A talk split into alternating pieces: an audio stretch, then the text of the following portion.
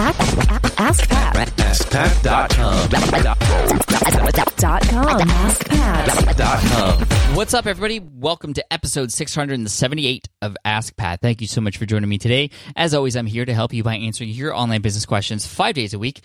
We have a great question today from Lesley, but before we get to her question, I do want to thank today's sponsor, which is designcrowd.com, which helps entrepreneurs and small businesses outsource or what's called crowdsource custom graphics, logos, web designs from designers all around the world.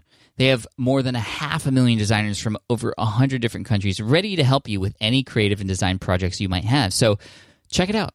You can check it out at D E S I G N C R O W D dot com to learn more. Go to designcrowd.com slash ask Pat and you'll get a special VIP offer just for you guys. So check it out. All right, now here's today's question from Lesley.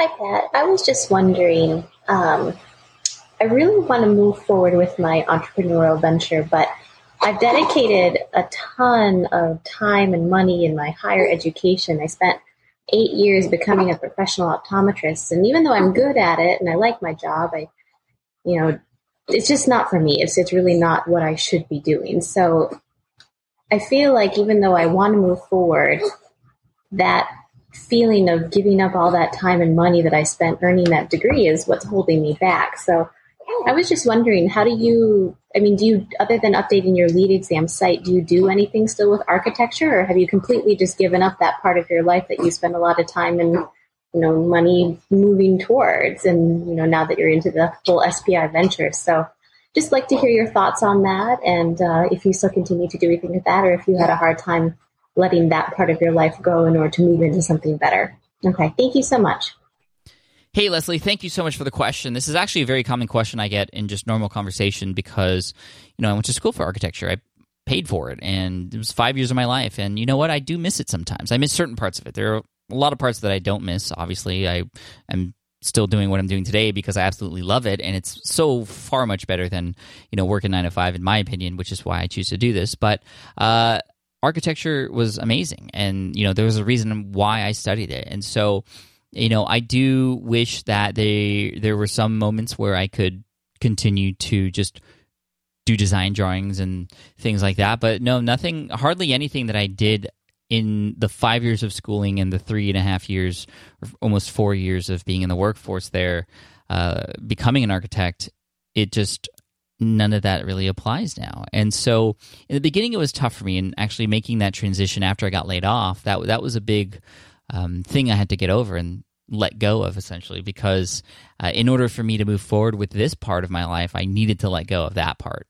And it was hard for me to do, especially because, you know, I wasn't the one that paid for college. It was my parents. So I thought that I was going to be letting them down. But after some real discussions with them and talking about you know why I wanted to go down this route, it became very obvious to me that this is what I really wanted to do. And so, you know, you might be wondering, uh, you know, thinking to yourself like what you said earlier, just man, it just is terrible that you're kind of walking away from that. But no, you're not walking away from that. You're using your experience in optometry and the feelings that you have now to realize that this is just not for you. And so it's so awesome that you're discovering this now as opposed to 20, 30 years down the road when you retire as an optometrist and you wish you had done something different, right? How many times have we heard stories of people who have climbed the ladder, right? But it's not the ladder they wish they had climbed.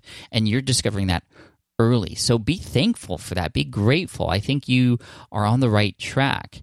And if possible, and if you still enjoy optometry enough to to potentially turn it into something that could become a uh, your own thing, you know, in the online business or passive income world. I mean, like architecture and like what I got started with greenexamacademy.com, there are, I know, for example, exams and other things that people who are learning optometry need to know. And for me, that was really interesting to me to teach people who are learning this particular exam that may or may not be interesting to you for whatever it is that you had to go through to become an optometrist or the schooling that you had to go through. But there are opportunities there. That's that's for sure. And uh, of course, a lot of people spend a lot of money to pay, uh, or a lot of people spend a lot of money to pass tests and to advance their career. So that that is something that you could do that would keep your experience as an optometrist in alignment with what you're doing now. For me, uh, you know, doing the passive income stuff, you know, that means that you know Green Exam Academy, which was the business I started after I was laid off, that helps people pass an architecture exam because it's passive and there's only a finite amount of information there, and because it's very much a site that people go to to get information,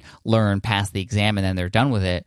Um, there wasn't much upkeep, and the other projects I started really had nothing to do with architecture. Although I could have gone that down that route, it just didn't end up that way because Smart Passive Income took off more than I thought it was going to. So, uh, yeah, I would I would actually just you know give yourself a pat on the back for realizing this now. And for me, it took getting laid off to realize that there were opportunities out there, and for for many other people, it takes like you know something to happen in their current job to realize that they are supposed to be doing something else but you realize that already and now you can start putting in the effort and making those steps whether they're big or small, to to move out and, and do something on your own, whether it's related to optometry or not. So yeah, just just some thoughts, and, and I, I appreciate the question because it allows me to open up a little bit about about those feelings. But you know, I will say that I I loved architecture. I selected it myself. I wasn't forced into it, and I do miss it. And I try to do some hand drawings and sketches every once in a while. I uh, appreciate architecture and I, I love reading about it. And, you know, it's just the CAD drawings and the, the 90 hour weeks and the not getting recognition for the hard work I was doing. I, I don't miss that. Um, you know that's for sure in the in the office politics and all that kind of stuff. But anyway, um, you know, Lesley, this was a great question. I, I, really appreciate it. Thank you so much. And of course, as we do with all the people whose questions get featured here on the show, uh, I want to send you an Ask Pat T-shirt. So you'll hear from my assistant in the next uh, month or two, and we'll collect information so we could send that over to you for free. And for anybody else out there who has a question, if you want to uh, get your question featured here on the show, just head on over to askpat.com. No problem. Thank you so much. I appreciate you. And here's a quote by one of my favorite people, Frank Sinatra. Uh, gosh, I love his voice. I he's like right in my range. So when I sing karaoke, it's like typically I do a Frank Sinatra song because it's right there. Anyway, uh, here's a quote by Frank Sinatra. He said, "The best revenge is massive success." My way would be a good one to queue up right now if I had that available. But anyway, thanks so much. I appreciate you, and I look forward to serving you in the next episode of Ask Pat. Bye.